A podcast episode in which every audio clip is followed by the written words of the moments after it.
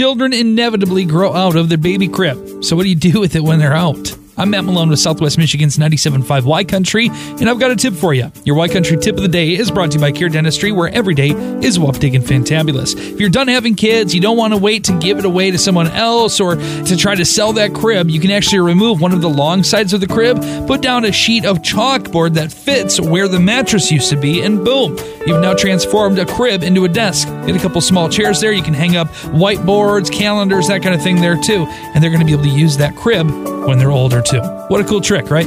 Search 975ycountry.com. We've got a lot more Y Country tips of the day right there for you. And they're all brought to you by Care Dentistry, where every day is wop digging fantabulous.